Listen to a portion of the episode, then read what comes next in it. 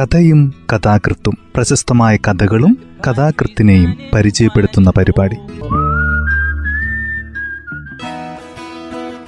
തയ്യാറാക്കിയത് Joseph Pallath H ശബ്ദസഹായം Smitha Johnson. കഥയും കഥാകൃത്തും എന്ന ഈ പരിപാടിയിൽ ഇന്ന് തമിഴിൽ നിന്ന് തർജമ ചെയ്ത പാച്ചി എന്ന ചെറുകഥയാണ് പരിചയപ്പെടുത്തുന്നത്. ആ മാധവനാണ് കഥയുടെ രചയിതാവ്. ആയിരത്തി തൊള്ളായിരത്തി മുപ്പത്തി മൂന്നിൽ തിരുവനന്തപുരത്താണ് ആ മാധവൻ ജനിച്ചത്. ഇവിടെ തന്നെയായിരുന്നു താമസവും. അദ്ദേഹത്തിന്റെ കൃതികൾ നോവൽ പുനലും മണലും കൃഷ്ണപ്പരുന്ത് തൂവാനം അതുപോലെ തന്നെ ചെറുകഥാ സമാഹാരം മോഹവല്ലവി കൊടൈ തിരുകഥയിൽ കാമിനി മൂലം മാധവൻ കൈതകൾ അന്നീച്ചന്തം അറേബ്യ കുതിരി അദ്ദേഹത്തിന്റെ വിവർത്തനം സമ്മാനം ഇനി ഞാൻ ഉറങ്ങട്ടും. മേൽവിലാസം ചെൽവി സ്റ്റോഴ്സ് ചാല തിരുവനന്തപുരം. അദ്ദേഹത്തിന്റെ പാച്ചി എന്ന ചെറുകഥയാണ് ഇന്ന് പരിചയപ്പെടുത്തുന്നത്. കഥ ഇങ്ങനെ ആരംഭിക്കും. പാച്ചി ചത്തുപോയി. ജീവിതം നശ്വരമാണ് എന്ന് പറയാറുണ്ട്. അത് വാസ്തവം തന്നെ. പാച്ചി ചത്തുപോകുമെന്ന് സ്വപ്നത്തിൽ പോലും കരുതിയിരുന്നില്ല. സങ്കല്പിക്കാൻ പോലും കഴിയാത്ത ഒരു ഭയങ്കര സംഭവമാണ് സംഭവിച്ചിരിക്കുന്നത്. പാച്ചി ചത്തുപോയി. നാണുവിന് സകലതിനോടും വെറുപ്പ് തോന്നി. ഇനി എന്തു വേണം? കഴിഞ്ഞു. എല്ലാം കഴിഞ്ഞു. കമ്പോളം മുഴുവൻ ശൂന്യമായിരുന്നു. ഇനിയും നേരം ശരിക്കും പുലർന്നിട്ടില്ല. തൊണ്ട് കയറ്റിയ കാളവണ്ടികൾ ഉറുമ്പിൻ പട്ടാളം പോലെ നീളത്തിൽ ഇഴഞ്ഞു ചെല്ലുന്നു. ചക്രങ്ങൾ അച്ചുനണ്ടിൽ വരയുന്ന ശബ്ദം അകന്നു പോയതിനു ശേഷവും കേട്ടുകൊണ്ടിരുന്നു. ചാലക്കമ്പോളത്തിൽ കടകളൊന്നും തുറന്നിട്ടില്ല. അപ്പുവിന്റെ പുട്ടുകട മാത്രം തുറന്നു. കടയുടെ മുൻവശത്ത് വെള്ളം തളിച്ചിട്ട് പയ്യൻ പോയി. അകത്ത് ചായപാത്രത്തിൽ സ്പൂൺ ഉരയുന്ന ശബ്ദം ബോയിലറിനുള്ളിൽ കരിപൊട്ടുന്ന ശബ്ദം കേൾക്കുന്നു. പാച്ച് ചത്തുപോയ വിവരം വേറെ ആരെങ്കിലും അറിഞ്ഞു കാണോ അറിഞ്ഞാൽ തന്നെയും ആർക്കെന്ത്? നാണുവിന്റെ മനസ്സിൽ വല്ലാത്തൊരു അസ്വസ്ഥത ഇന്നലെ രാത്രി സെക്കൻഡ് ഷോ കഴിഞ്ഞ ആളുകൾ മടങ്ങി പോകുമ്പോൾ പോലും പാച്ചി ചുറുചുറുക്കോടെ തന്നെ കാണപ്പെട്ടു. അതിനുശേഷം എന്ത് സംഭവിച്ചു? മാളങ്ങളിൽ നിന്ന് പുറത്തു വന്ന ഏതെങ്കിലും വിഷജന്തു അവളെ തീണ്ടിയിരിക്കൂ രാത്രി വല്ല ലോറിയോ കാറോ മുട്ടിയതാവുമെന്ന് കരുതാമെന്ന് വെച്ചാൽ പാച്ചിയുടെ ശരീരത്തിൽ മുറിവൊന്നും കാണുന്നില്ല. എന്തൊരു മറിമായം. രാവിലെ എഴുന്നേറ്റ് നോക്കുമ്പോൾ പാച്ചി കൈയും കാലും നീട്ടി നാക്ക് വെളിയിൽ തള്ളി ഇങ്ങനെ കിടക്കുന്നു. നാണുവിന് നെഞ്ചു വേദനിക്കുന്ന പോലെ തോന്നി. ഇങ്ങനെ അവൾ പെട്ടെന്ന് തന്നെ ഉപേക്ഷിച്ച് പോയി കളഞ്ഞല്ലോ ഇനി എന്തുണ്ട് ആശ്രയം? ഒന്നുമില്ല. എല്ലാം പോയി പോയി. ഇനി ആരുമില്ല. പാച്ചി ചത്തുപോയി. എന്താ നാണു മേസ്ത്രി? നിങ്ങളുടെ പാച്ചി ചത്തുപോയല്ലേ കഷ്ടം. ഇങ്ങനെയുണ്ടോ? ഇന്നലെ രാത്രി സിനിമ കഴിഞ്ഞ് വരുമ്പോ പോലും പാച്ചിയെ ഞാൻ ഇവിടെ കണ്ടതാണ്. നിങ്ങളുടെ കാര്യം കഷ്ടായിപ്പോയി. ദുഃഖം അന്വേഷിച്ചെത്തിയ ചോനിയെ നാണു നിവർന്നു നോക്കി. അയാളുടെ എണ്ണമയമില്ലാത്ത തലയും കാക്കി നിക്കറും ചെവിയിലിരിക്കുന്ന ബീഡിത്തുണ്ടും ഇയാൾക്ക് ഒന്ന് പല്ല് തേച്ചാൽ പല്ല് തേഞ്ഞു പോകുമെന്ന് പേടിയാണോ? പാച്ചിക്ക് ഇയാളെ കണ്ണുകൊണ്ട് കണ്ടുകൂടാ. മിനിഞ്ഞാന്ന് പോലും ഇയാളെ കടിച്ച് തറയിലിട്ട് ഉരുട്ടിയില്ലെന്നേ ഉള്ളൂ. നാണു മാത്രമില്ലായിരുന്നെങ്കിൽ എന്തൊക്കെ വിശേഷങ്ങൾ നടന്നിരിക്കും? ഭാഗ്യത്തിന് അങ്ങനെ ഒന്നും സംഭവിച്ചില്ല. ഇടി പാച്ചി നമ്മുടെ ചോനിയാണ്. അവനെ വിരട്ടാതെ എന്ന് പറഞ്ഞ് പുറത്ത് തട്ടിയ ശേഷമേ അവൾ അടങ്ങിയുള്ളൂ. ഗുദാമിൽ അരിവണ്ടികൾ വന്നു നിന്നപ്പോൾ ഈ ചോനി പതുക്കെ കാറുകളെ പിന്നിപ്പോയി സ്വകാര്യമായി ഒളിച്ചു നിന്ന് കുത്തുകമ്പി പ്രയോഗിച്ചേ ചാക്കിനകത്തു നിന്ന് തോർത്തിന്റെ മടിക്കുത്ത് നിറയെ അരി മോഷ്ടിച്ചുകൊണ്ടിരിക്കുകയായിരുന്നു. ഗുദാമിന്റെ വളപ്പിനകത്ത് വന്ന ശേഷം നാഴി അരി കുറഞ്ഞാലും ത്രാസിൽ ചാക്ക് തൂക്കി നോക്കുന്ന ശങ്കരേട്ടനോട് ഉത്തരം പറയേണ്ടത് നാണുവാണേ. അതുകൊണ്ട് ഒരു ഈച്ചയോ കാക്കയോ പോലും അകത്തു പോരാൻ നാണുവും പാച്ചിയും സമ്മതിക്കാറില്ല. ചോനി ചെറുക്കനാകട്ടെ ആൾ വിഴുങ്ങിയാണ്. എങ്ങനെയോ അകത്ത് കടന്നു കളഞ്ഞു. പാച്ചിക്ക് മോഷണമെന്ന് കേട്ടാൽ മൂക്ക് വിയർക്കും. എല്ലാം ഒറ്റ നിമിഷം കൊണ്ട് സംഭവിച്ചു. എവിടെയോ പോയിട്ട് വന്നു കയറിയ പാച്ചി കാളകളുടെ കാലിനെ ഇടയ്ക്കൂടി ഒറ്റ ചാട്ടം. കമ്പിയും തോർത്തുമായി തൊണ്ടി സഹിതം ചോനിയെ പിടികൂടി. നാണിച്ചേട്ട നാണിച്ചേട്ട എന്ന് ചോനി അലറുന്നത് കേട്ട് മൂത്രശങ്ക തീർക്കാൻ പോയിരുന്ന നാണു ആണിരോഗം വന്ന കാലിൽ ചെരുപ്പുമായി ഓടി വന്നതുകൊണ്ട് അവൻ കഷ്ടിച്ച് രക്ഷപ്പെട്ടു. വെറുതെ പറയുകയല്ല പാച്ചി വളരെ ബുദ്ധിമതിയാണ്. ചോനി ദുഃഖം അന്വേഷിച്ചിട്ട് അവന്റെ പാട്ടിന് പോയി. അവനെന്ത്? ഒരു സൊല്ല ഒഴിഞ്ഞു കിട്ടി. ഈ നാണു എന്ന ശനിയും ഒഴിഞ്ഞു കിട്ടിയാൽ ചരക്ക് വണ്ടികളിൽ ബാക്കി വരുന്ന അരികൊണ്ട് തന്നെ ജീവിതം കഴിക്കാം. ഇപ്പോഴാണെങ്കിൽ ഒരു നാലണയ്ക്ക് വേണ്ടി ഒരന്തർഭാരമുള്ള ചാക്ക് ചാലയിൽ നിന്ന് മേട്ടക്കട വരെ ചുമക്കേണ്ടിയിരിക്കുന്നു. നേരം പുലർന്നുകൊണ്ടിരുന്നു. ഗുദാമിന്റെ കൂരയോടിന്റെ തുഞ്ചത്ത് മാടപ്രാവുകൾ വരിവരിയായി വന്നിരിക്കുന്നു. ദിവസേന ഈ അഴകേറിയ പ്രാവുകൾക്ക് ധാരാളം അരിമണികൾ ഇവിടെ നിന്ന് കിട്ടും. പാച്ചിക്ക് ഈ പ്രാവുകളോട് വളരെ സ്നേഹമായിരുന്നു. വെയിൽ സേട്ടിന്റെ ഗുദാം കെട്ടിടത്തിന്റെ മുമ്പിൽ എത്തിക്കഴിഞ്ഞു. റോഡിൽ പലചരക്ക് പിടികൾ തുറക്കാൻ പയ്യന്മാർ താക്കോൽ കൂട്ടവുമായി കാത്തു നിൽക്കുന്നു. ആരോ ഒരുത്തൻ ഇന്നലെ രാത്രി കണ്ട സിനിമയിൽ നാഗേഷ് പറഞ്ഞ തമാശയെപ്പറ്റി ഉച്ചത്തെ സംസാരിക്കുന്നു.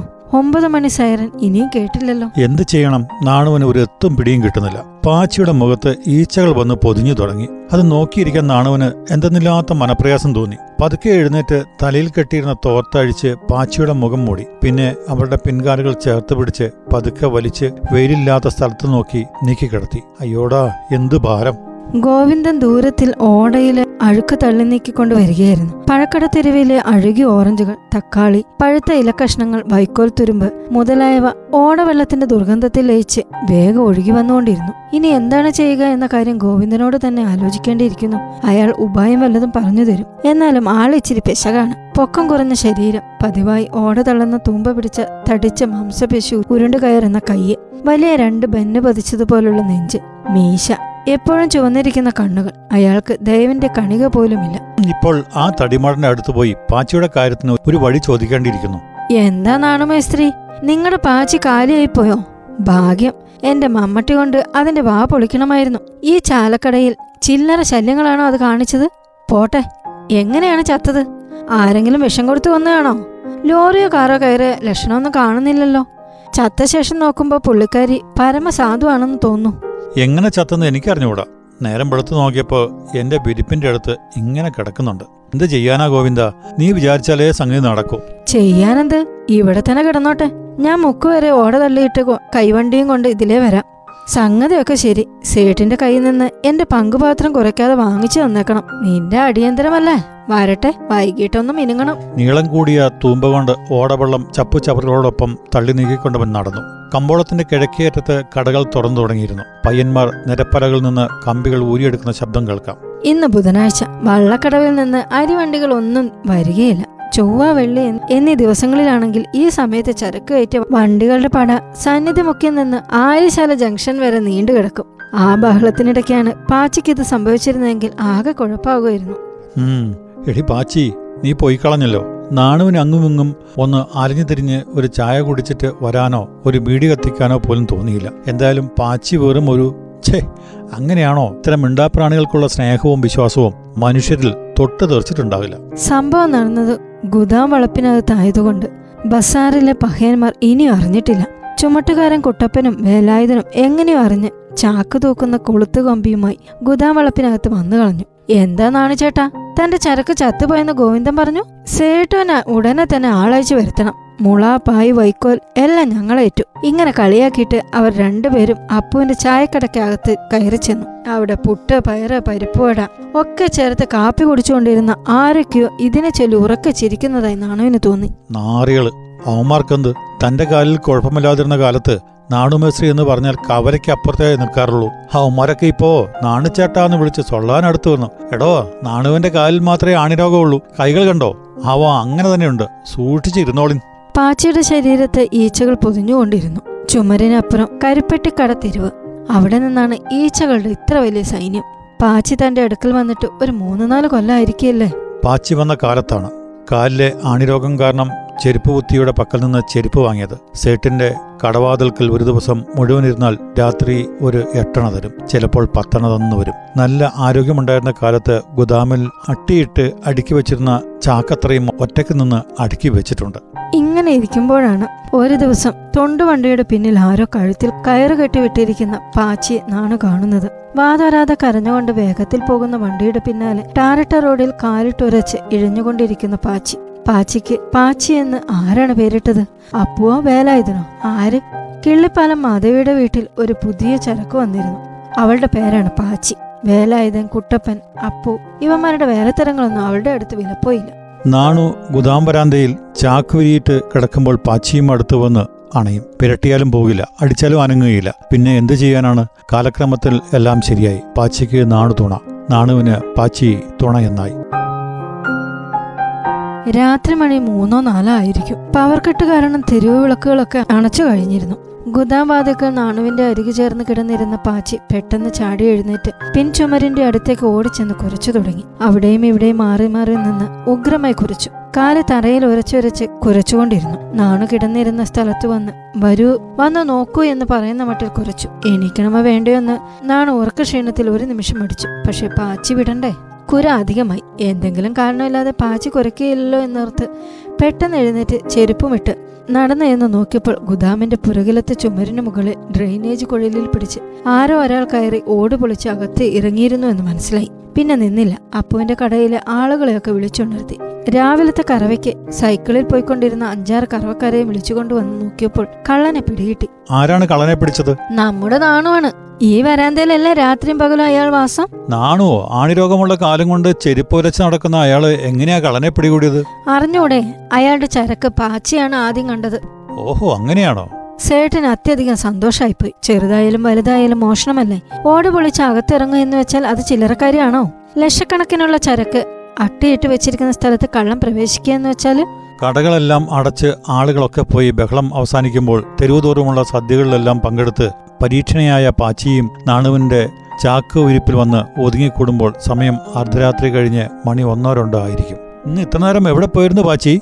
പാച്ചി ഒച്ച വയ്ക്കാതെ മൂളി കേൾക്കും. നാണുവിന്റെ കയ്യിൽ മുഖം അമർത്തി കൊഞ്ചിക്കൊഴിയും സ്നേഹവായ്പോടെ മുറുമുറുക്കും. പാച്ചി നീ മാത്രമില്ലായിരുന്നുവെങ്കിൽ ഞാനിപ്പോൾ എന്തായിരിക്കുമോ? നിന്റെ പുണ്യം കൊണ്ട് സേട്ട് ഇപ്പോൾ ശമ്പളം തരുന്നു. ഇപ്പോൾ കണ്ടില്ലേ കുട്ടപ്പൻ വേലായുധൻ അപ്പു ഒരുത്തനെങ്കിലും അടുത്തു വരുന്നുണ്ടോ?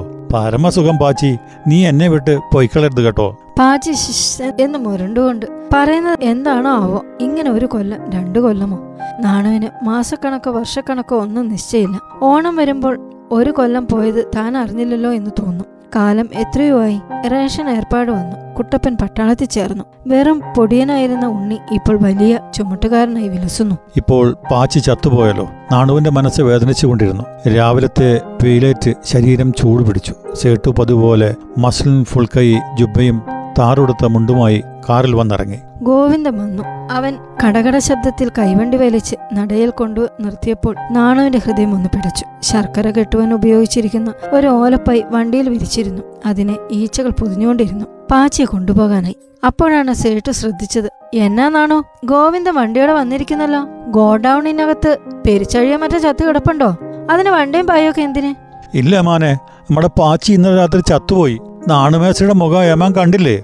അപ്പോഴാണ് സേട്ടു നാണുവിനെ ശ്രദ്ധിച്ചത്. അയ്യോ നമ്മുടെ പാച്ചിയോ? എങ്ങനെ ചത്തു? നല്ല ബുദ്ധിയുള്ള പ്രാണിയായിരുന്നല്ലോ. ഇതെങ്ങനെ? രാത്രി എന്റെ അടുത്ത് തന്നെ കിടന്നിരുന്നു. നേരം വെളുത്ത് നോക്കിയപ്പോ ഇങ്ങനെ ഏത് ദ്രോഹി ചെയ്തതാണോ എന്തോ. ഗോവിന്ദ നീയല്ലേ കൊണ്ടുപോണത്? എല്ലാവറ്റെയും കൊണ്ടെറിയുന്നത് പോലെ ഇതിനെയും കടപ്പുറം മണ്ണിൽ എറിഞ്ഞു കളയരുത്. നിന്റെ ചേരിയിൽ കരിമടത്തിൽ ഒരു കുഴിയെടുത്ത് നല്ല രീതിയിൽ അടക്കം ചെയ്തേക്കണം. കഷ്ടം നല്ല ബുദ്ധിയുള്ളതായിരുന്നു. ഉള്ളത് പറയണല്ലോ. മനുഷ്യജന്മങ്ങളെക്കാൾ നല്ല രീതിയിൽ ജീവിച്ചു.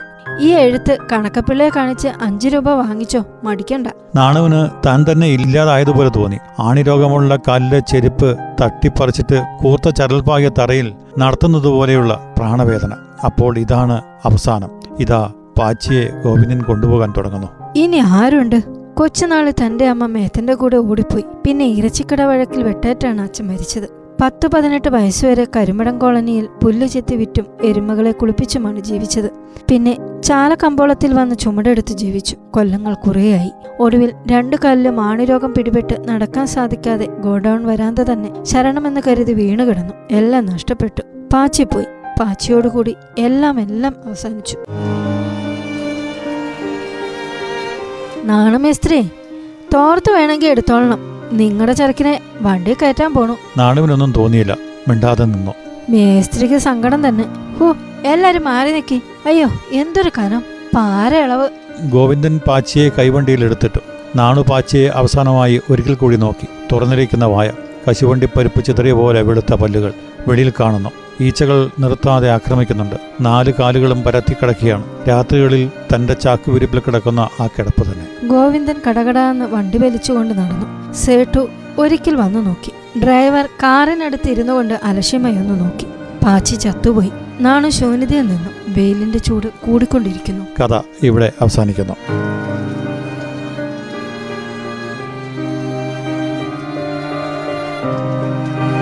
തമിഴിൽ നിന്ന് മലയാളത്തിലേക്ക് തർജമ ചെയ്ത കഥയാണ് ഇന്ന് ഈ പരിപാടിയിൽ അവതരിപ്പിച്ചത്.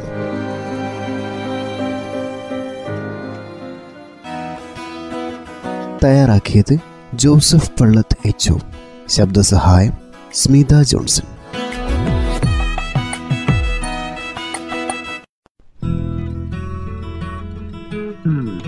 കഥയും കഥാകൃത്തും പ്രശസ്തമായ കഥകളും കഥാകൃത്തിനെയും പരിചയപ്പെടുത്തുന്ന പരിപാടി.